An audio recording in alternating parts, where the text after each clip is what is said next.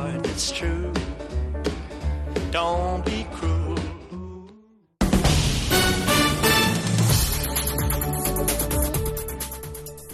비오의 세계 뉴스입니다.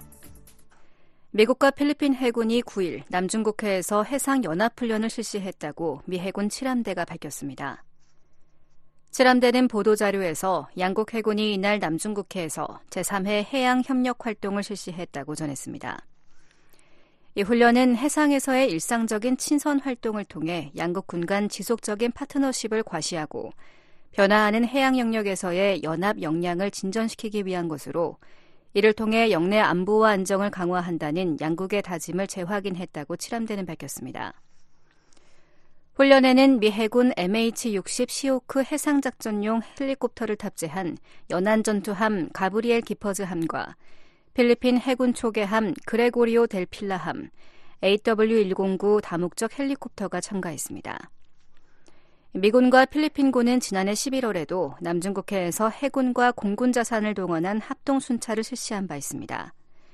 양국의 이 같은 군사 협력 강화 움직임은 최근 필리핀과 중국이 남중국해에서 영유권 문제로 군사적 대치와 외교적 마찰을 계속해온 가운데 이뤄졌습니다. 러시아와 전쟁 중인 우크라이나의 볼로디미르 젤렌스키 대통령이 9일 군 최고사령관 교체를 발표했습니다. 젤렌스키 대통령은 이날 소셜미디어를 통해 2년간 복무한 발레리 잘루준이 우크라이나군 총사령관에게 감사를 표하는 영상을 올리면서 이같이 밝혔습니다. 신임 총사령관은 2019년부터 우크라이나 육군을 지휘해온 올렉산드르 시르스키 육군 총사령관이 될 것이라고 젤렌스키 대통령은 덧붙였습니다. 잘루준이 총사령관은 젤렌스키 대통령과 중요하고 진지한 대화를 나눴다면서 교체 사실을 확인하고 전장에서 새로운 전략이 필요하다는데 동의했다고 말했습니다. 젤렌스키 대통령의 이번 군 지휘부 교체는 우크라이나가 전선에서 병력과 장비 부족으로 어려움을 겪는 가운데 이루어졌습니다. 젤렌스키 대통령은 이날 영상연설에서 우크라이나가 제공권을 회복할 수 있다는 점을 최근 증명했음에도 지상전에서는 목표를 달성할 수 없었다며 모두가 새로운 현실에 변화하고 적응해야 한다며 군 차원의 변화를 강조했습니다. 한편 젤렌스키 대통령은 러시아에 붙잡혀 있던 자국 군 포로 100명이 러시아 군 포로 100명과의 맞교환을 통해 이날 돌아왔다면서 이로써 총 3,130여 명의 우크라이나군 포로들이 귀환했다고 말했습니다. 미군 중부사령부는 8일 예멘의 이슬람 무장 조직 후티 반군의 소상 무인정과 대함 순항 미사일의 선제 타격을 실시했다고 밝혔습니다. 중동 지역을 관할하는 중부사령부는 이날 보도자료에서 홍해의 선박들을 상대로 한 공격을 준비하고 있던 후티 반군의 수상 무인정 4척과 이동 발사식 대함 순항 미사일 7기에 대해 이날 오전 5시에서 오후 9시 사이 7차례의 자위적 공습 작정을 수행했다고 말했습니다. 중부사령부는 예멘 내 후티 반군 통제 지역에서 이 목표물들을 확인했다며 이 무기들이 미 해군 선박들과 국제 상선들의 임박한 위협인 것으로 판단했다고 설명했습니다. 그러면서 이번 공격으로 항행의 자유 보호와 미 해군 선박과 상선들의 보다 나은 안전이 확보될 것이라고 밝혔습니다. 앞서 중부사령부는 지난 7일에도 공습을 통해 이라크 내 민병대 카타이브 헤즈볼라 KH의 사령관을 제거했다고 밝히는 등 친이란 세력들에 대한 공격을 이어왔습니다. 블라디미르 푸틴 러시아 대통령은 우크라이나와의 전쟁을 다른 나라들로 확산시킬 의사가 없다고 밝혔습니다. 푸틴 대통령은 8일 방영된 미국 폭스뉴스의 전 앵커 터커 칼슨 씨와 인터뷰에서 우크라이나와의 전쟁에서 러시아의 이익을 위해 끝까지 싸울 것이라고 말했습니다. 하지만 우크라이나 전쟁을 나토 회원국인 폴란드와 라트비아 등 영내 다른 나라들로 확장하는 것에는 관심이 없다고 밝혔습니다. 푸틴 대통령은 2022년 2월 러시아의 우크라이나 침공 이전부터 서방 지도자들은 러시아의 전략적 패배를 안기는 것이 불가능함을 깨닫고 추후 행동을 고민했다고 주장했습니다. 그러면서 우리는 이 대화를 위한 준비가 되어 있다고 말했습니다. 특히 우크라이나에 대한 군사 지원을 이어온 미국은 우려되는 긴급한 국내 현안들이 있다면서 미국은 러시아와 휴전과 관련한 협상을 하는 것이 나을 것이라고 주장했습니다. 세계뉴스 김지훈이었습니다.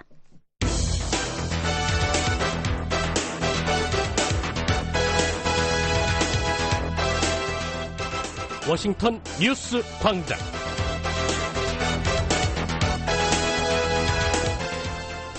여러분 안녕하십니까? 2월 10일 토요일 BOA 워싱턴 뉴스 광장 시작하겠습니다. 진행의 안소영입니다. 먼저 시각 주요 소식입니다. 김정은 북한 국무위원장은 조선인민군 창건 1인 8일 국방성 연설에서 한국을 제1의 적대 국가로 규정했다고 노동신문이 보도했습니다. 미국 정부가 북한 가발이 중국산으로 둔갑해 미국으로 유입되면 해당 현행법 위반으로 적발 시 몰수될 것이라고 경고했습니다. 국무부는 북한의 7차 실험 가능성을 경고한 북한 주재 러시아 대사의 발언을 불안정하고 위태로우며 위험한 언행이라고 비판했습니다. 예, 오늘 북한 막지만 공기는 탁하겠습니다. 최저기온 영하 21도에서 영하 2도, 최고기온 영하 7도에서 8도 분포 보이겠습니다. 동해의 앞바다 물결 0.5에서 1m, 서해는 0.5에서 1m로 일겠습니다. 첫 소식입니다. 김정은 북한 국무위원장은 한국을 제일 적대국이라고 규정하고 유사시 한국 영토 점령을 국시로 결정했다고 밝혔습니다. 한국 정부는 북한이 체제 결속을 위해 한국에 대한 적의를 부채질하고 있다며 북한이 군사적 도발을 지속할 가능성이 크다고 전망했습니다. 서울에서 김한용 기자가 보도합니다. 김정은 북한 국무위원장은 조선인민군 창건일, 즉 건군절인 8일 딸 주혜와 함께 국방성을 방문했다고 북한 대외관영 조선중앙통신과 노동당 기관지 노동신문이 9일 보도했습니다. 김 위원장은 국방성에서의 연설에서 한국 괴뢰 족속들을 우리의 전쟁에 가장 위해로운 제1의 적대국가, 불변의 주적으로 규정하고 유사시 그것들의 영토를 점령, 평정하는 것을 국시로 결정한 것은 우리 국가의 영원한 안전과 장래 평화를 위한 천만 지당한 조치라고 말했습니다. 김 위원장은 동족이라는 수사적 표현 때문에 공화국 정권의 붕괴를 꾀하고 흡수 통일을 꿈꾸는 한국 괴뢰들과의 형식상의 대화나 협력에 힘써야 했던 비현실적인 질곡을 털어버렸다며 적대국으로 규제한 데 기초에 언제든 괴멸시킬 수 있는 합법성을 갖게 되었다고 강조했습니다. 김 위원장은 또 평화는 구걸하거나 협상으로 챙기는 게 아니고 전쟁은 사전에 광고를 내지 않는다며 적들이 무력을 사용하려 든다면 우리 수중의 모든 초강력을 동원해 적들을 끝내버릴 것이라고 위협했습니다. 한국 내 민간 연구기관인 세종연구소 정성장 박사는 김 위원장이 핵무력 고도화에 따른 대남 군사력 우위에 대한 자신감을 바탕으로 한국과의 무력 충돌 가능성을 높이는 발언을 했다고 분석했습니다. 정 박사는 김 위원장이 서해 북방 개선을 불법으로 간주했다며 한국과의 사소한 충돌도 확대 보복하겠다는 의지를 밝힌 데 대해 각별한 경계심이 필요하다고 말했습니다. 김정은이 NLL을 인정하지 않겠다는 입장을 보였기 때문에 서해상에서 무력 충돌이 일어날 가능성이 높아졌죠. 그런데 작은 무력 충돌에도 그걸 전면전으로 연결시키겠다는 그런 입장은 굉장히 위험한 발상이고 위험한 사고죠. 김영호 한국통일부 장관은 9일 보도된 일본 요미우리 신문과의 인터뷰에서 한국의 4월 국회의원 총선과 11월 미국 대통령 선거를 앞두고 북한이 군사적 도발을 지속할 가능성이 매우 크다고 전망했습니다. 김 장관은 또 북한이 남북 관계를 동족 관계가 아닌 적대적 두 국가 관계로 규정하고 한국과의 통일은 성사될 수 없다는 입장을 밝히고 있는 데 대해 경제난이 매우 심각하고 민심 이반 현상이 일어나고 있는 북한 체제를 결속하기 위해 한국에 대한 적의를 부채질하고 있다고 지적했습니다. 김 장관은 김 위원장 지시로 조국 통일 3대 헌장 기념탑이 철거된 데 대해선 할아버지와 아버지의 업적을 없앴다는 의미를 지닌다고 짚고 권력 세습 기반을 부수는 결과로 이어질 수 있고 북한 엘리트층에서 혼란과 균열이 생길 가능성이 있어 주시하고 있다고 말했습니다. 박원곤 이화여대 북한학과 교수는 김 위원장이 국방성 연설에서 유사시 한국 영토를 점령, 평정하는 것을 국시로 결정했다고 밝힌 대목을 주목했습니다. 박 교수는 김 위원장이 지난달 최고인민회의 시정연설을 통해 남북한 사이의 민족과 통일 개념을 부정했지만 당과 국가의 정통성과 존립 근거 차원에서 이를 대체할 비전이 필요하다며 그런 차원에서 국가 정책의 기본 방침을 의미하는 국시라는 표현이 쓰였을 수 있다고 말했습니다. 통일을 대체할 만한 어떤 새로운 비전을 제시해야 되는 게 그게 김정은의 고민이 있을 것이다. 그런데 국시란 얘기가 나와버렸으니까 그걸 국시라고 하는 의미는 결국 대한민국을 무력으로 점령하는 게 그들의 새로운 통일 방안임을 암시했다라고까지 해석이 가능하겠죠. 한국 정부 산하 국책연구기관인 통일연구원 조한범 박사는 김 위원장이 이번 연설에선 민족과 통일 개념 폐기와 관련한 언급은 없었다며 유사시 한국 무력 점령을 국시로 결정한 것은 통일이라는 표현을 쓰지 않았을 뿐 여전히 한국을 자국의 영토로 인식하고 있음을 시사한다고 풀이했습니다. 조 박사는 추이를 좀 더 지켜봐야 한다고 전제하면서 북한이 체제 경쟁에서 실패해 고려 연방제와 같은 평화적 방안을 폐기했지만 무력에 의한 방안은 여전히 살아있다는 점에서 북한의 대남 정책 전환이 통일 노선 자체를 버린 건 아니라고 진단했습니다.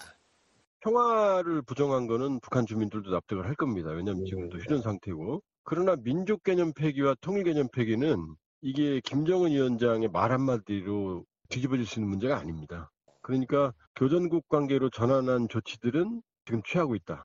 그러나 대남 점령, 무력점령 노선 자체는 변함이 없다. 이 얘기예요, 지금.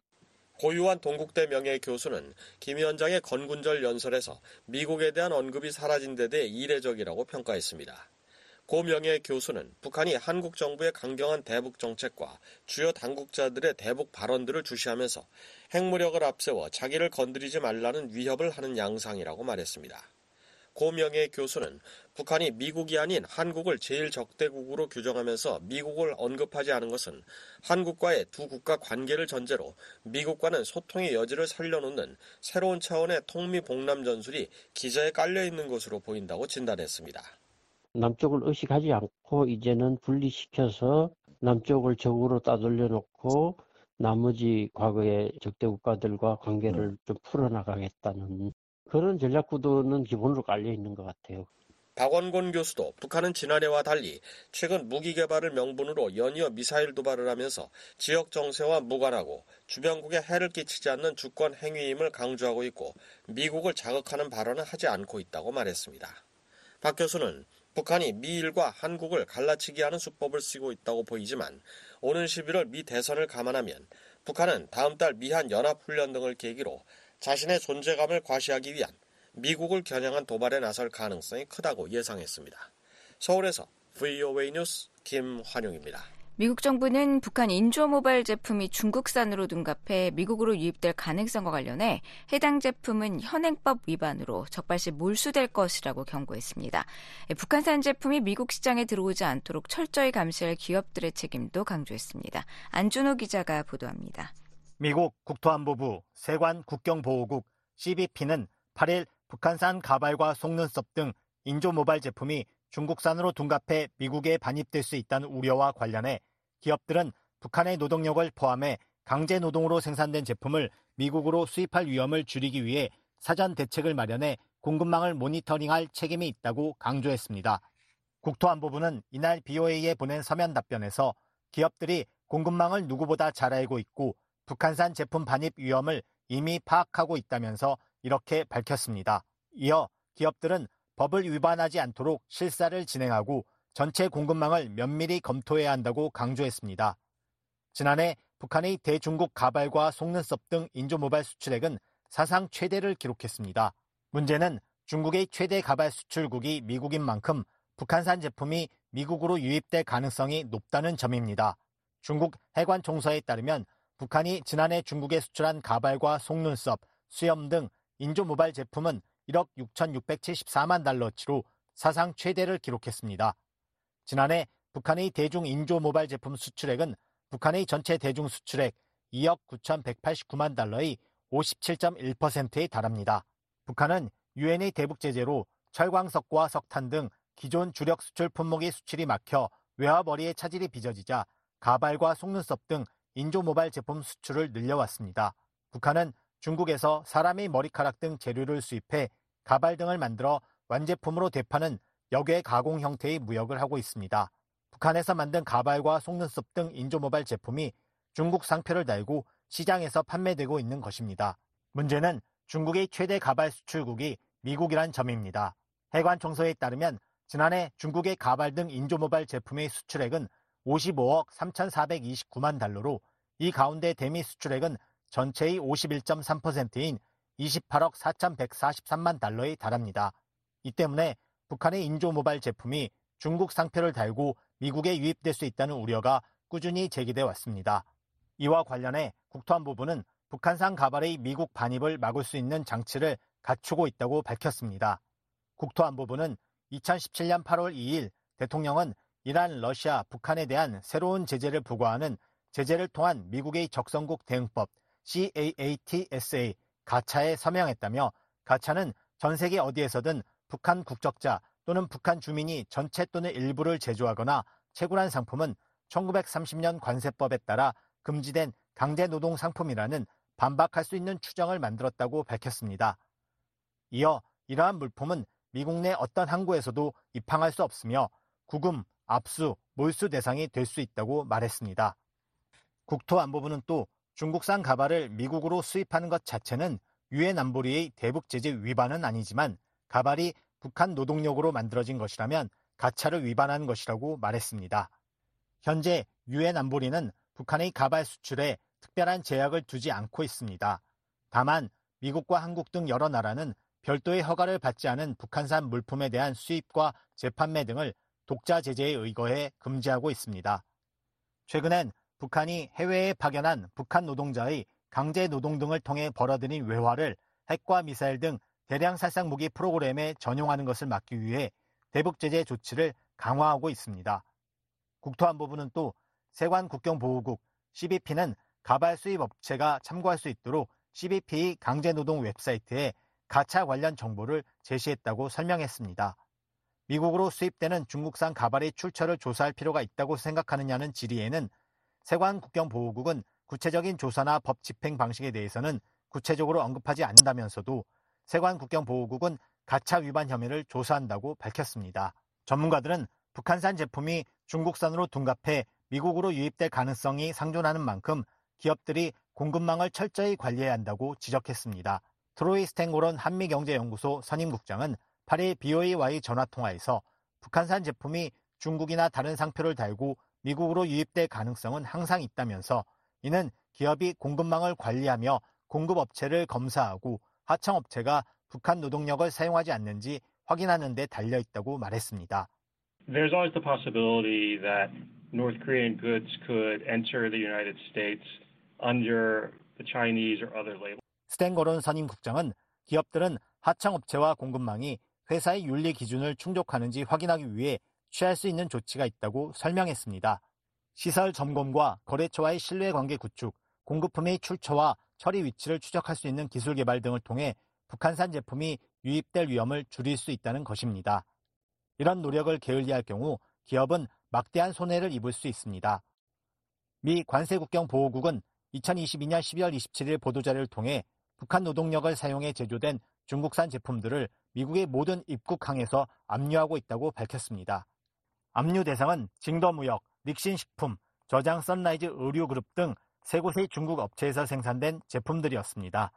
당시 조치는 이들 업체들이 공급망에서 북한 노동력을 사용하면서 미국의 제재를 통한 적성국 대응법, 가차를 위반했다는 혐의가 CBP 조사 결과 드러난 데 따른 것이었습니다. 또한 캘리포니아 오클랜드의 엘프 코스메틱스사는 2012년부터 약 5년간 중국 소재 두 개 납품업자로부터 수입한 인조 속눈썹에 북한산 재료가 포함된 사실이 드러난 바 있습니다. 이에 따라 미 재무부는 2019년 엘프사에 약 100만 달러의 벌금을 부과했습니다. BOA 뉴스 안준호입니다.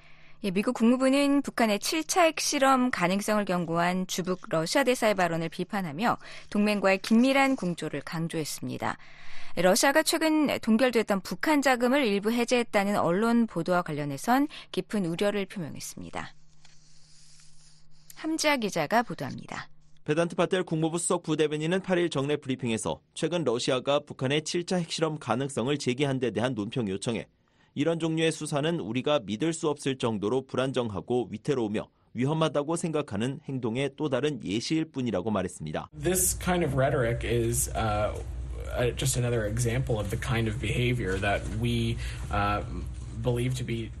이어 미국은 북한에 대해 어떠한 적대적인 의도도 갖고 있지 않으며 전제 조건 없이 북한과 계속 관여할 용의가 있다는 점을 거듭 밝혀왔다고 강조했습니다. 그러면서 우리는 동시에 한국, 일본이 포함된 3자는 물론 다른 동맹 파트너와 함께 최선의 대북 관여 방법과 북한의 공격적이고 불안정한 행동에 대한 억제 방안에 대해 계속해서 긴밀히 협의할 것이라고 밝혔습니다. We simultaneously will continue to consult closely with uh, the Republic of Korea and Japan trilaterally. 앞서 알렉산드르 마체고라 주북 러시아 대사는 7일 타스 통신과의 인터뷰에서 올해 한반도 전쟁 발발 여부는 미국에 달렸다며 미국이 계속 도발적인 조치를 취하면 북한이 7차 핵실험을 감행할 수 있다고 주장했습니다. 또한 북한에서 추가 핵실험이 이뤄질지 여부는 한반도에서의 군사 정치적 상황이 어떻게 펼쳐지느냐에 달렸다며 미국을 압박했습니다. 파텔 부대변인은 최근 러시아가 북한 자금 동결을 일부 해제했다는 언론 보도와 관련된 질문에는 물론 그것은 우리가 깊이 우려하는 사안이라고 답했습니다. Of course, it is something that we are deeply concerned about, uh, not just this specific event, but uh, we've spent a good amount of time in this briefing. 이어 이번 특정 사건이 아니더라도 우리는 이 자리에서 북한과 러시아의 관계를 언급한 데 많은 시간을 할애했다며 그에 대한 명확한 기록이 계속 쌓이고 있다고 지적했습니다. 그러면서 앞서 언급한 것처럼 우리는 이런 종류의 공격적인 행동에 대한 최선의 억제 방안을 놓고 동맹 파트너와 계속해서 긴밀히 협의할 것이라고 덧붙였습니다. 앞서 미국 뉴욕타임스 신문은 지난 6일 보도에서 러시아가 유엔 제재로 동결된 북한 자금 약 900만 달러를 해제했다고 전한 바 있습니다. VOA 뉴스 함지하입니다.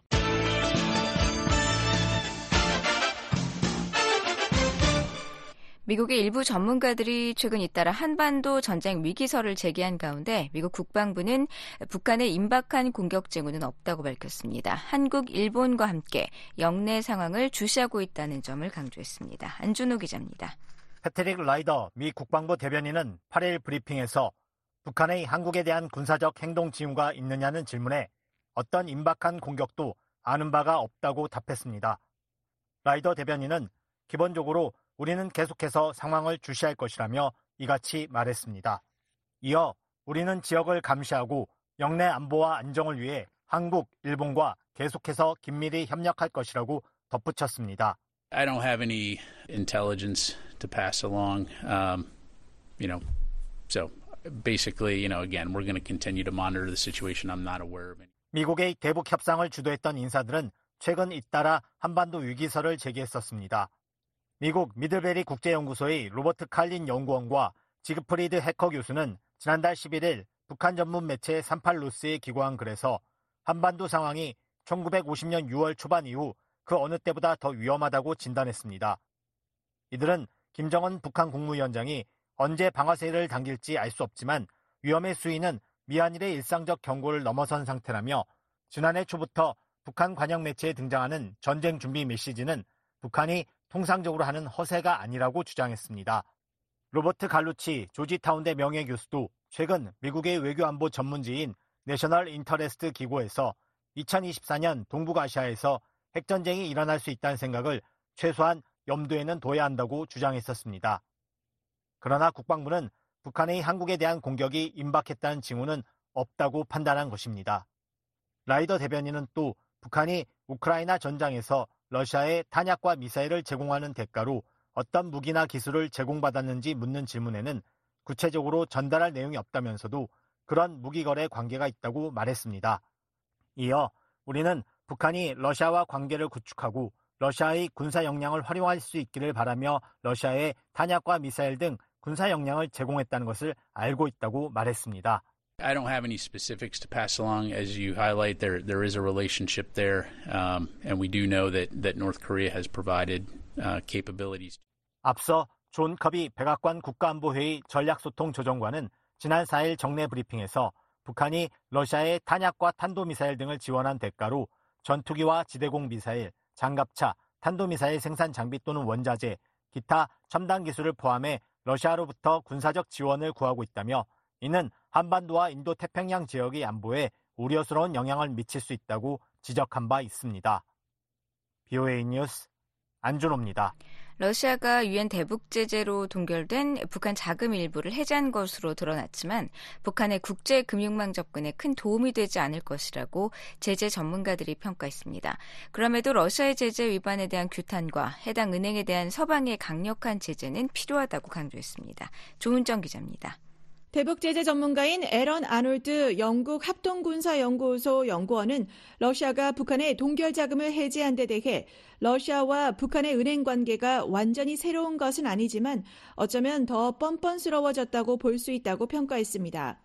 2021년까지 안보리 대북제재위원회 전문가 패널의 미국 대표로 활동했던 아놀드 연구원은 6일 VOA에 보낸 이메일에서 전문가 패널은 러시아가 유엔 제재 대상인 북한 대외 무역은행 계좌를 폐쇄하지 않은 사실을 오랫동안 보고서에 기록해왔다며 북러 금융거래가 계속 이어져 온 사실을 상기했습니다.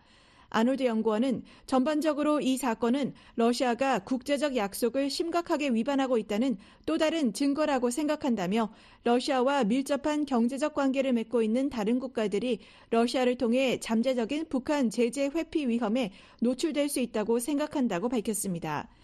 미국 뉴욕타임스는 6일 미 동맹국 정보관리들을 인용해 러시아가 자국 금융기관에 동결돼 있던 북한 자금 3천만 달러 중 900만 달러의 인출을 허용했다고 보도했습니다. 또 북한의 위장회사가 최근 친러시아 자치공화국 남오세티아에 있는 또 다른 러시아 은행에 계좌를 개설했다고 전했습니다. 아놀드 연구원은 러시아 계좌를 통해 북한이 서방 금융망에 대한 접근성을 크게 높일 가능성은 별로 없다고 말했습니다. 이어 그러나 북한이 러시아를 이용해 러시아가 우호적인 경제 관계를 맺고 있는 다른 시장과 금융권, 특히 글로벌 사우스 신흥국과 개도국에 접근할 수 있을 것이라고 말했습니다. 백악관 국가안보회의 북한 담당 국장을 지낸 앤서니 루지에로 민주주의 수호재당 선임국장도 러시아가 우크라이나 전쟁으로 상당한 제재를 받고 있는 상황에서 남오세티아의 계좌를 개설하는 것은 국제 금융망에 접근하는 가장 현명한 방법은 아니다라고 지적했습니다. Opening an account in South Ossetia is not the smartest way to get access to the international financial system. I mean, 루제로 국장은 이것은 잠재적으로 미사일과 무기 협력에 대한 대가일 수 있지만 그렇게 파급 효과가 큰 문제는 아니다라고 말했습니다. 그러면서 안보리 대북제재위원회 전문가 패널과 재무부가 북한이 여전히 국제금융망에 접근할 수 있다고 지적해 온 점을 비춰볼 때도 북한이 현재 금융망에서 완전히 단절된 상황은 아니라고 거듭 강조했습니다.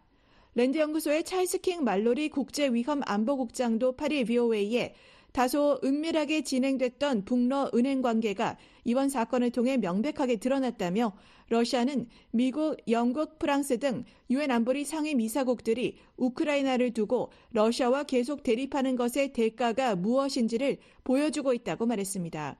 또 북한이 러시아에 무기를 제공한 대가로 금융 거래를 원해 이를 들어준 것일 수도 있다고 밝혔습니다. 그러면서 북한이 러시아를 통해 국제 금융망에 추가로 접근할 수 있을지 여부는 앞으로 미국과 서방국들의 공동 대응에 달렸다고 지적했습니다. 말로르 국장은 미국과 서방국들이 3천만 달러의 북한 자산을 압류하고 있는 러시아 은행의 정체를 알고 있을 가능성이 크다며 러시아가 일방적으로 자산 동결을 해제한 데 대해 서방국들이 해당 은행을 제재할 수 있다고 말했습니다. If the international community does nothing in reaction, yes. However, it's highly likely we know where that 30 million dollars in seized assets is located. 말렐 국장은 그 경우 북한은 국제 금융망에 추가 접근을 할 수 없게 된다고 설명했습니다. 그러면서 이번에 북한과의 금융 거래에 연루됐을 가능성이 높은 러시아 금융기관으로 대외 경제관계 은행, 대외 무역 은행을 꼽았습니다. 과거 소련 시절에 북한과 거래하던 은행들이었다는 것입니다. 말레르 국장은 러시아가 제재를 받고는 있지만 북한보다는 국제금융망에 더 많이 연결됐기 때문에 북한이 러시아를 활용하려 할 수 있다고 설명했습니다. 또한 러시아는 서방 국가들에게 러시아 은행을 제재할 테면 하라고 도전하고 있다고 말했습니다. Basically, the Russians are kind of challenging the international community 말레르 국장은 해당 은행을 제재하면 러시아와 서방의 다른 금융기관 간의 거래가 완전히 중단될 것이며 따라서 서방이 그런 식으로 대응할 의지가 없을 것이라는 계산이 깔려 있다고 말했습니다. 이어 미국이 동맹을 비롯한 서방국들과 공동 행동에 나서는 것이 중요하다고 강조했습니다. 말레르 국장은 미국이 독자적으로 행동하지 않는 것이 더 나을 것이라며 유럽연합, 일본, 호주, 캐나다 등 동맹들과 북한 자금을 동결 해제한 러시아 은행을 함께 제재하는 합의를 내야 한다고 말했습니다. I think it would be better if the United States did not act on its own. It would be better if the United States tried to reach agreement with the European Union. Japan, 그렇게 하지 않고 미국 혼자서 독자적으로 러시아 은행을 제재하면 이 은행은 언제든지 다른 국가를 경유할 수 있기 때문이라는 것입니다. 말로르 국장은 러시아가 북한과 이번에 금융 거래를 한 것은 국제사회에 대한 일종의 괴롭힘이라면서 대북 제재와 같이 국제사회가 신경 쓰는 부분을 건드리면서 우크라이나에 대한 협력의 대가를 높이겠다고 선포하는 것이라고 말했습니다. 따라서 러시아가 그러한 행동을 더 이상 하지 못하도록 모든 동맹국들이 공동 대응해야 한다고 말로르 국장은 말했습니다. 루제로 국장도 북러 금융거래 대응에 미국 정부가 구체적인 제재를 부과해야 한다고 말했습니다. 미국 제재법과 애국법 311조 등 미국이 활용할 수 있는 도구가 많다는 것입니다. 애국법 311조는 미 재무부에 미 사법당국 관할 밖의 특정 국가, 금융기관 또는 개인을 자금 세탁 우려 대상으로 지정하고 특별 조치를 취할 수 있는 권한을 부여하고 있습니다. 특별 조치에는 보고 의무 개선에서 해당 기관과의 전면 거래 금지에 이르기까지 다양한 내용이 포함됩니다.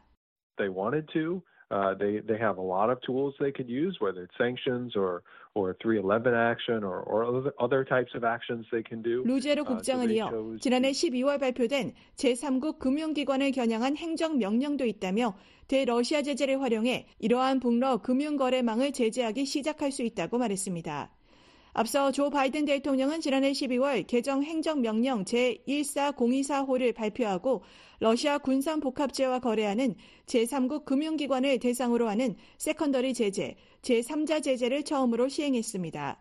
러시아의 우크라이나 침공 이후 처음 내려진 세컨더리 제재입니다. 아놀드 연구원도 바이든 정부가 러시아를 지원하는 제3국 은행에 대한 역외 제재를 계속 검토해야 한다고 말했습니다.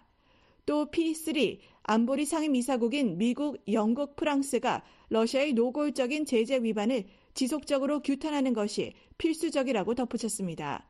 이어 국제자금세탁 방지기구와 같은 국제기구가 러시아와 북한 간 은행 거래가 다른 국가들을 제재 회피 위험에 노출시킬 수 있다는 점을 설명하는 것도 중요하다고 말했습니다.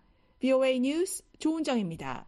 북한과 중국 대학 연구진이 공동으로 논문을 집필한 사례가 지난해 급증한 것으로 나타났습니다. 50편이 넘는 논문을 국제 학술지에 함께 실었는데 북한 국적자와 과학 분야에서 협력한 점, 또 북한 근로자의 해외 취업이 이루어진 점이 모두 유엔 안보리 결의 위반입니다. 함지아 기자가 취재했습니다. 지난해 북한 국적 연구원들이 해외 연구진과 공동으로 집필해 학술지에 게재한 논문은 56편입니다. 약 39편의 공동 논문을 집필했던 2022년에 비해 무려 43%나 늘어난 수치입니다. VOA가 전 세계 논문 관련 웹사이트 사이언스 다이렉트에 게시된 논문과 학술지 등을 분석한 결과 2023년 한 해 동안 북한인들은 중국 연구진과는 51편, 제3국 연구진과는 5편의 결과물을 발표한 것으로 집계됐습니다. 제3국 인력과의 공동 논문은 러시아, 프랑스 국적자와 각각 2편, 독일 국적자와 1편을 남겼는데 모두 북한 국적자가 해당 국가에 상주하지 않는 상황에서 집필 작업만 함께한 사례입니다. 북한 국적자가 중국 대학에 소속된 상태에서 집필된 논문이 전체의 91%에 달하는데 일례로 기계의 회전자의 비선형 진동과 안정성을 주제로 한 논문은 지난해 9월 응용수학 모델링이라는 국제학술지에 게재됐습니다. 저자 중 한 명인 한용남은 평양기계공업대학과 베이징 화북 전력대학교의 신에너지 대학에 적을 둔 것으로 안내됐습니다. 또 미세 플라스틱의 일종인 마이크로비즈의 효율성을 주제로 한 논문의 경우 총 5명의 공동 저자 중 4명이 중국인, 1명이 북한인입니다. 유일한 북한 국적자인 박명남은 난징 보통대와 장수성 지리정보 자원개발 및 응용 분야 공동혁신센터, 그리고 김일성대 물리학과에 소속돼 있습니다. 이들의 논문은 지난해 10월 국제학술지 환경화학공학 저널에 실렸습니다. 문제는 북한 국적자의 이 같은 공동 연구 활동이 유엔 안보리 대북 제재 결의 위반 논란으로 이어질 수 있다는 점입니다. 유엔 안보리는 지난 2016년 북한의 4차 핵실험과 광명성 4호 발사에 따른 결의 2270호에서 유엔 회원국이 자국민을 통해 북한의 핵 활동이나 핵무기 전달 체계 개발에 관한 전문 교육이나 훈련을 실시하는 것을 금지했습니다. 같은 해 채택한 2321호에선 교육이나 훈련이 금지된 분야를 첨단 재료과학과 첨단 화학공학, 기계공학, 전기공학, 산업공학 등으로 특정하며 2270호의 모호성을 보완했습니다. 이에 따라 유엔 안보리에서 대북 제재 위반을 감시하는 전문가 패널은 매년 발표하는 보고서에서 북한과 중국 연구진들의 공동 논문을 주요 제재 위반 사례로 제시하고 우려를 표해왔습니다. 북한 국적자가 중국 대학이나 연구소에 소속돼 월급이나 생활비, 학비 보조, 장학금 등을 수령했다면 이 역시 제재 위반 논란을 일으킬 수 있습니다. 실제로 논문에 이름을 올린 북한인 중에는 교수 직함을 가진 경우도 있습니다. 안보리는 지난 2017년 북한의 대륙간 탄도미사일 ICBM 발사에 대응해 채택한 결의 2397호를 통해 해외에서 외화벌이를 하는 북한 노동자들이 2년 뒤인 2019년 12월까지 모두 본국으로 돌아가도록 했습니다. 일반적으로 외화벌이를 하는 북한 노동자는 건설업이나 벌목업, 식당 서비스업 등에 종사하는 인력으로 인식되지만 안보리는 북한 국경 밖에서 외화 수입을 거두는 모든 북한인을 해외 노동자로 규정하고 있습니다. 앞서 익명을 요구한 유엔 관계자는 중국 대학에서 수학 중인 북한 연구진과 관련한 BOE의 질의에 해외 노동자 관련 규정에 대한 위반일 수 있다며 조사가 필요한 사안이라고 말한 바 있습니다. BOE는 과거 여러 차례 중국 정부에 관련 내용을 문의했지만 답변을 받지 못했습니다. BOE 뉴스 함재합니다. 호주 국방부가 북한의 불법 선박간 환적을 단속하는 공중 감시 작전을 수행 중이라고 밝혔습니다. 북한의 완전한 비핵화라는 국제사회의 목표를 지원하기 위한 활동이라고 강조했습니다. 김시영 기자가 보도합니다. 호주 공군이 북한의 해상 불법 활동을 감시하기 위한 해상 초계 작전을 실시 중이라고 호주 국방부가 7일 밝혔습니다. 호주 국방부는 이날 보도자료에서 불량 핵국가에 대한 유엔 안전보장이사회 제재 이행을 위한 아르고스 작전의 일환으로 호주 공군 소속 P-8A 포세이돈 해상 초계 정찰기 한 대를 배치했다고 전했습니다. 그러면서 호주 국방부는 북한에 대한 완전하고 검증 가능하며 돌이킬 수 없는 비핵화라는 국제사회의 목표를 지원하기 위해 제재 물품의 불법 선박 간 환적에 대한 공중 감시를 실시할 것이라고 설명했습니다. 호주의 이 같은 활동은 유엔 안보리가 2017년 북한의 6차 핵실험에 대응해 채택한 대북결의 2375호에서 석탄과 석유, 해산물 등 북한 금수 품목의 수입과 수출을 제한하기 위해 북한 선박과의 선박 간 환적 등을 금지한 데 따른 것입니다. 호주 국방부는 아르고스 작전이 유엔 안보리 제재를 이행하기 위한 국제적 노력에 대한 호주군의 헌신이라고 강조하고 있습니다. 이 작전을 지휘하는 저스틴 존스 호주 해군 연합작전 부참모는 우리는 아르고스 작전에 정기적으로 항공 해상 자산을 배치해 캐나다, 프랑스, 독일, 일본, 뉴질랜드, 한국, 영국, 미국 등 가까운 파트너들과 함께 제재 물품의 선적을 감시, 저지하고 있다고 말했습니다. 그러면서 호주는 안보리 제재와 독자 대북 제재 이행에 깊이 전념하고 있다고 덧붙였습니다. 호주는 유엔 안보리 대북 제재를 뒷받침하기 위해 2018년부터 해상 초계기와 함정을 각각 13차례와 10차례 배치해 관련 임무를 수행해 왔으며 가장 최근 지난해 8월에도 포세이돈을 가데나 주일미군 공군기지에 배치한 바 있습니다. 포세이돈 초계기는 장거리 대잠수 함전은 물론 정보 감시 정찰 임무를 수행할 수 있는 다목적 해상 초계 정찰기입니다. 앞서 일본 외무성은 2일 보도자료에서 호주가 이달 초부터 중순까지 주일 유엔군 지휘협정에 따라 가데나 기지에서 항공기를 이용해 이 같은 활동에 참여할 것이라고 밝혔습니다. 북한 외무성은 2022년 4월 프랑스의 해상 불법 환적 감시에 대해 자주권을 침해하는 노골적 군사행위라고 주장하는 등 불법 환적 감시 활동에 나선 국가들의 활동을 비난했습니다. VOA 뉴스 김시영입니다. 미국 북한인권 특사가 유엔 북한인권 조사위원회 최종 보고서 발간 10주년을 맞아 북한의 심각한 인권 상황을 지적하며 개선을 촉구했습니다. CY 보고서 권고 사항 이행을 위한 인권 대화도 제안했습니다. 안준호 기자가 보도합니다. 줄리 터너 미국 국무부 북한인권 특사는 7일 유엔 북한인권 조사위원회 COI 보고서가 발간된 지 10년이 지났지만 북한의 인권 상황은 여전히 세계 최악이라며 미국은 김정은 정권과 북한 정부에 주민들의 인권을 존중할 것을 계속 촉구할 것이라고 밝혔습니다. 터너 특사는 이날 워싱턴의 민간단체인 북한인권위원회가 COI 보고서 발간 10주년을 기념해 개최한 행사에 참석해 미국은 북한이 주민들에게 이동, 집회, 표현, 결사, 종교와 신념의 자유를 허용할 것을 촉구한다면서 이렇게 말했습니다. The United States will continue to call upon Kim Jong-un and the DPRK government to respect the human rights of the North Korean people. 터너 특사는 또 북한과의 직접 대화도 제안했습니다.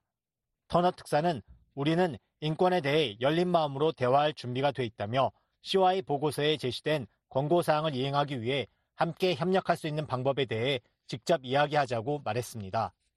터너 특사는 이날 400쪽 분량의 COI 보고서를 들어보이며 이 보고서는 인권 존중을 개선하고 북한 주민의 복지를 증진하는 방법에 대한 세심한 문서와 구체적인 권고로 강력한 힘을 발휘했고 북한의 인권 상황이 세계 최악이라는 국제사회의 공감대를 더욱 공고히 했다고 말했습니다.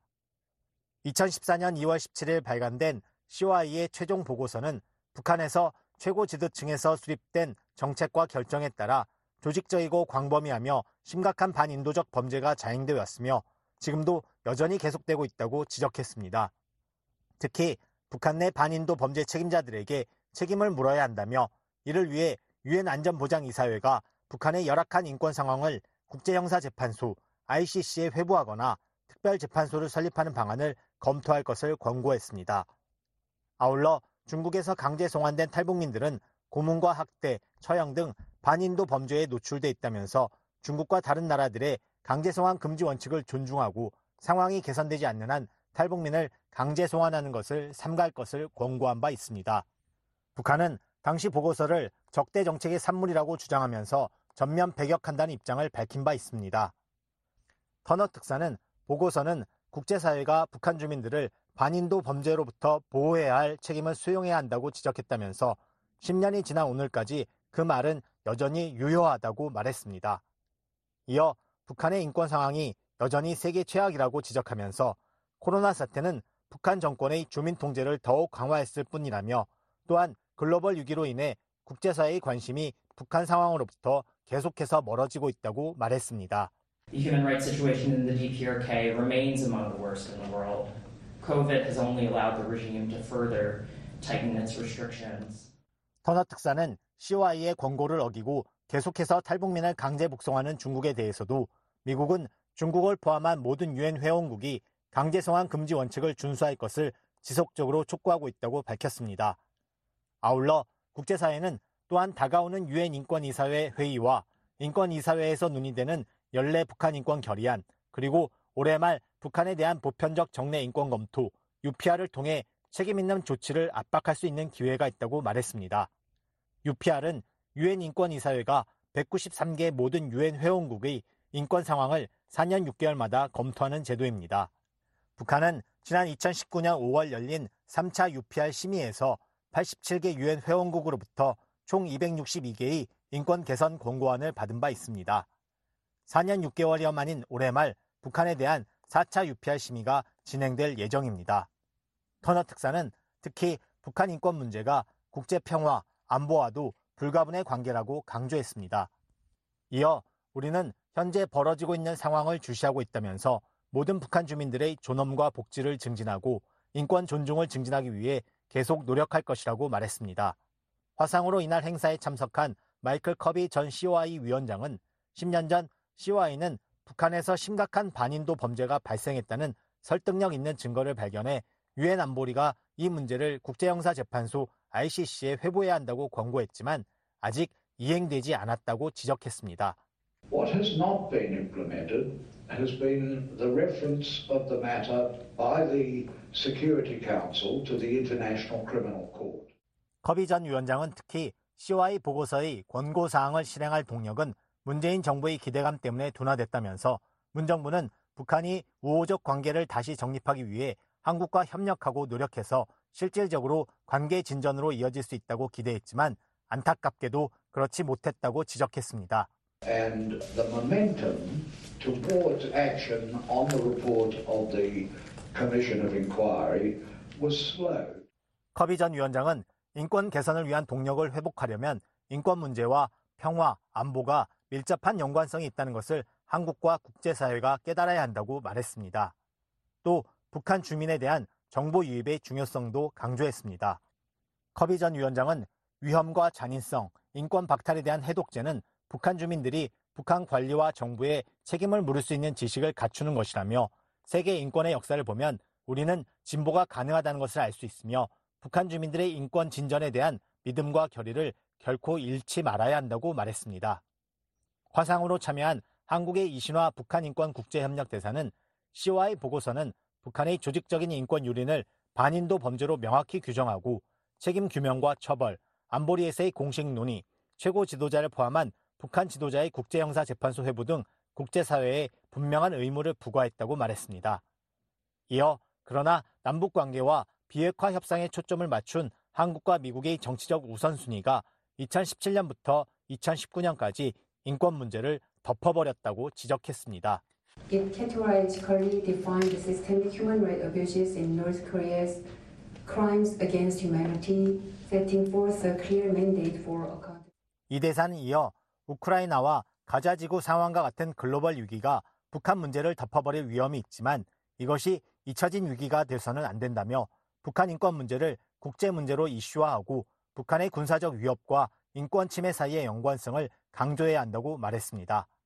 이날 행사에 참석한 로버트 킹 전 국무부 북한 인권 특사와 로베르타 코엔 전 국무부 인권 담당 부차관보는 유엔 안보리에서 중국과 러시아가 북한의 인권 침해 문제를 국제형사재판소에 회부하는 것을 막는 등 쉽지 않은 상황이지만 북한 인권 개선을 위한 노력을 포기해서는 안 된다고 강조했습니다.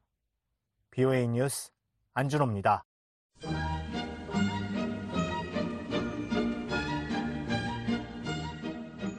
매일 저녁 보내드리고 있는 BOA 방송 주파수 안내입니다. BOA 저녁 방송은 매일 밤 8시부터 자정까지 4시간 동안 중파 1188kHz로 청취하실 수 있습니다. 또 밤 9시부터 10시까지 1시간 동안은 단파 7465, 9490, 11570kHz로 밤 10시부터 12시까지 2시간 동안은 단파 9800, 9985, 11,570kHz로 청취 가능합니다. 또 인터넷으로 청취 가능한 VOA 방송 웹사이트 주소는 www.voakorea.com, voakorea.com입니다. 다양하고 신속한 세계 소식 VOA 방송과 함께 하시기 바랍니다.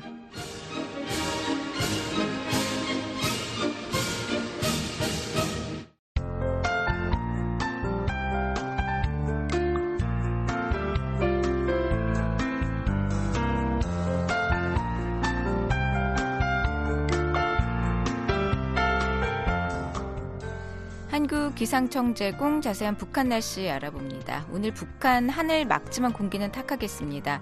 최저 기온 영하 21도에서 영하 2도, 낮 최고 기온 영하 7도에서 8도 분포 보이겠습니다. 계속해서 지역별 자세한 날씨입니다. 평안 남북도 양덕 오전에 구름 많지만 대체로 맑겠습니다. 평양 영하 5도에서 4도, 신의주 영하 6도에서 3도, 황해 남북도 대체로 맑고 용현 신계는 오전에 구름 많이 끼겠습니다. 개성 영하 5도에서 7도 8도, 사리원 영하 4도에서 4도가 되겠습니다. 자강도 맑겠습니다. 중강 영하 17도에서 2도, 강계 영하 16도에서 1도, 강원도 평강은 오전까지 구름 많지만 대체로 맑겠습니다. 원산 장전에는 바람이 약간 불겠습니다. 원산 영하 2도에서 7도, 평강 영하 8도에서 4도, 함경 남북도 장제는 종일 구름 많고 선봉은 오전까지 구름 끼겠습니다. 나머지 지역은 맑겠습니다. 함흥 영하 6도에서 8도, 청진 영하 4도에서 3도, 양강도입니다. 김영권 맑고 해산 삼지원은 구름이 많겠습니다. 해산 영하 19도에서 영하 3도, 삼지원 영하 21도에서 영하 7도 분포 보이겠습니다. 해상 동해로 대, 동해는 대체로 맑겠습니다. 오전 한때 구름 많고 곳에 따라 비나 눈이 내리겠습니다. 물결은 0.5에서 1m, 서해는 구름 많다가 차차 개이겠습니다. 물결 0.5에서 1m로 일겠습니다. 2월 10일 토요일 VOA 아침 방송 순서 모두 들으셨습니다. 미국 정부의 견해를 반영하는 논평과 세계 뉴스 이어집니다. 미국의 수도 워싱턴 DC에서 보내드린 VOA 방송의 워싱턴 뉴스 광장. 지금까지 진행의 안소영이었습니다. 고맙습니다.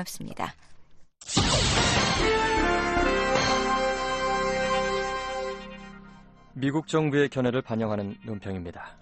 린다 토머스 그린필드 유엔 주재 미국 대사는 지난 6개월 동안 아프리카 남수단 상황이 변화된 것이 거의 없다고 유감을 표했습니다.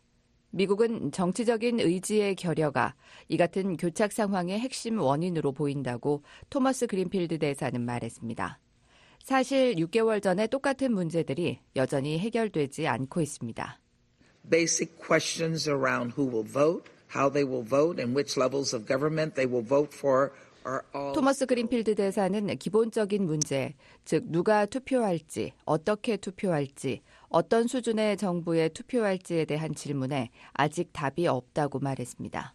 그러면서 과도 정부가 선거를 준비하지 않는 상황에서 선거를 위해 자금을 제공하는 것은 전적으로 잘못된 메시지가 될 수 있다고 말했습니다. 그러면서 미래의 자금 지원은 남수단 평화 정착과 인도주의적 접근 개선이 함께 이루어져야 한다고 강조했습니다. 남수단 과도 정부는 석유 자원을 통해 정부에 필요한 자금을 얻고 있다고 토머스 그린필드 대사는 지적했습니다. The South Sudanese people have a fundamental right to know how their country's oil money is being spent.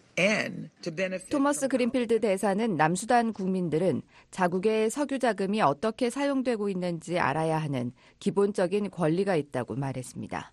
그러면서 자국의 석유 자금 사용에 따라 혜택을 입어야 한다며 따라서 과도 정부는 공공 자금을 적절한 공공의 목적을 통해 투명하게 사용해야 한다고 말했습니다.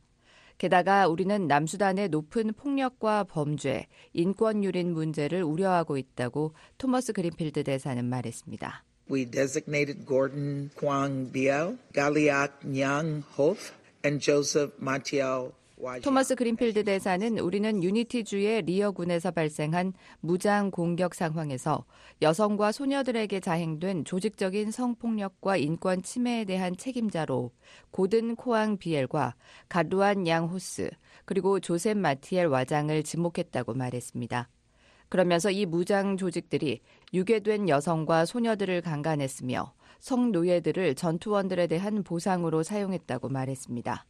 이어 이것은 상상할 수 없을 정도로 잔인한 행위라며 그러므로 우리는 키르 남수단 대통령이 이런 행동을 한 사람들에게 책임을 묻겠다는 그의 약속을 이행할 것을 요구한다고 말했습니다.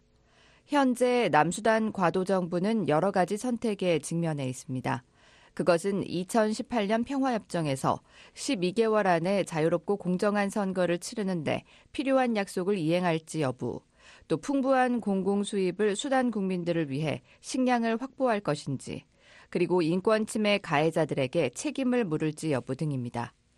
미국은 남수단 정부가 올바른 선택을 할 것을 다시 한번 촉구합니다. 독립을 이루고 12년이 지난 지금 과도 정부는 새로운 길을 만들어 나갈 때입니다.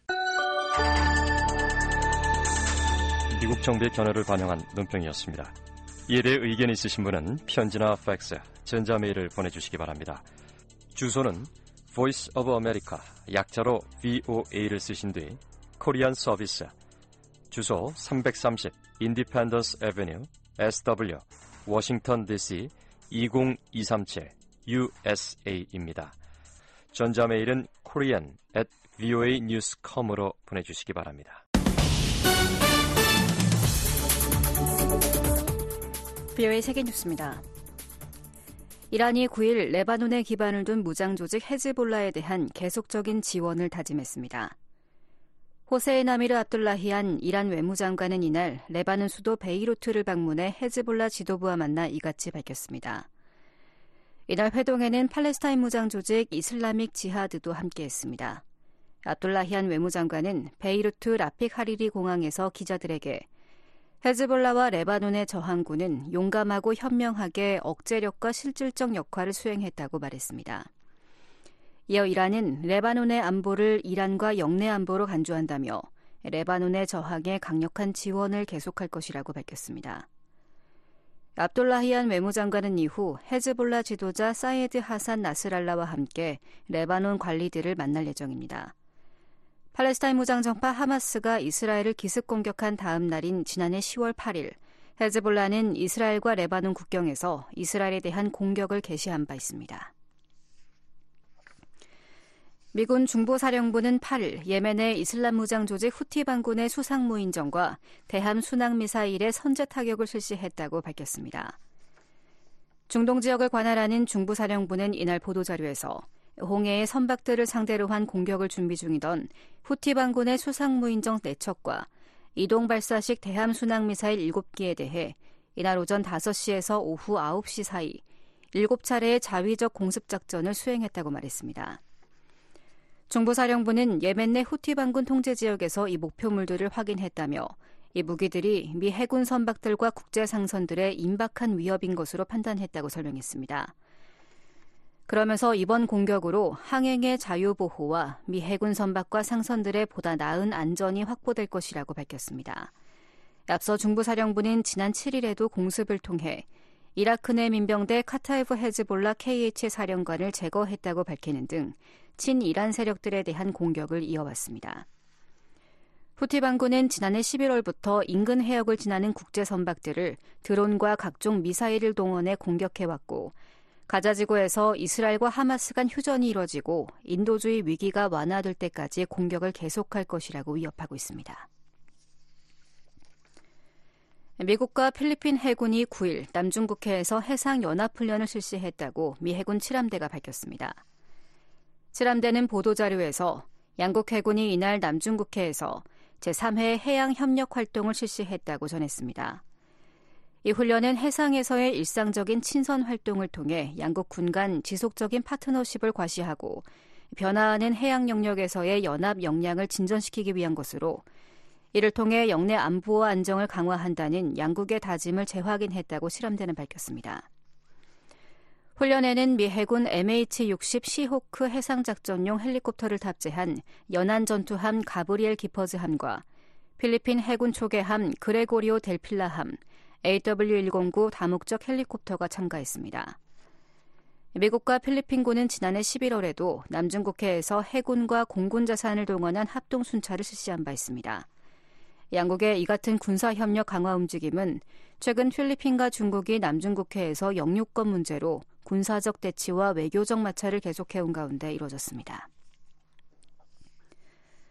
러시아와 전쟁 중인 우크라이나의 볼로디미르 젤렌스키 대통령이 9일 군 최고사령관 교체를 발표했습니다. 젤렌스키 대통령은 이날 소셜미디어를 통해 2년간 복무한 발레리 잘르준이 우크라이나군 총사령관에게 감사를 표한 영상을 올리면서 이같이 밝혔습니다. 신임 총사령관은 2019년부터 우크라이나 육군을 지휘해온 올렉산드르 시르스키 육군 총사령관이 될 것이라고 젤렌스키 대통령은 덧붙였습니다. 잘루준이 총사령관은 젤렌스키 대통령과 중요하고 진지한 대화를 나눴다면서 교체 사실을 확인하고 전장에서 새로운 전략이 필요하다는데 동의했다고 말했습니다. 젤렌스키 대통령의 이번 군 지휘부 교체는 우크라이나가 전선에서 병력과 장비 부족으로 어려움을 겪는 가운데 이뤄졌습니다.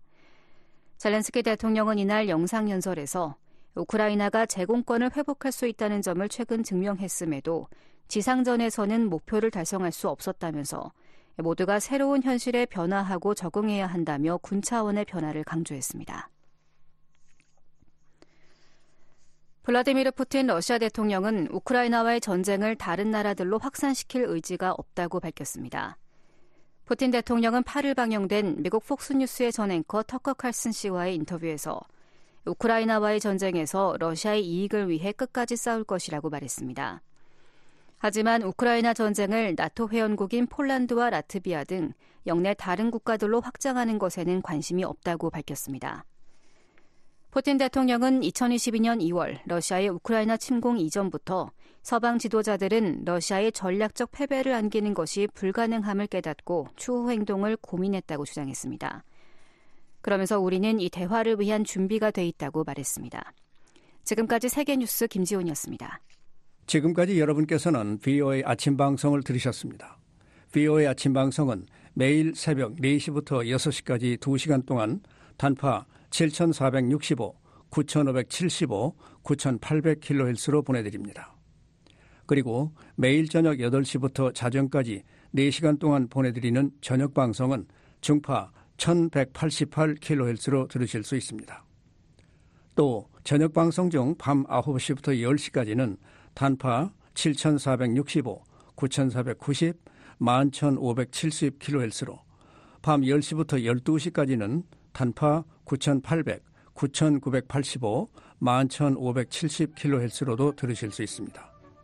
또 새벽 2시부터 3시까지 1시간 동안 중파 1566kHz로 저희 VOA 방송 청취하실 수 있습니다. 함께 해주신 여러분 감사합니다. 다음 방송 시간까지 안녕히 계십시오.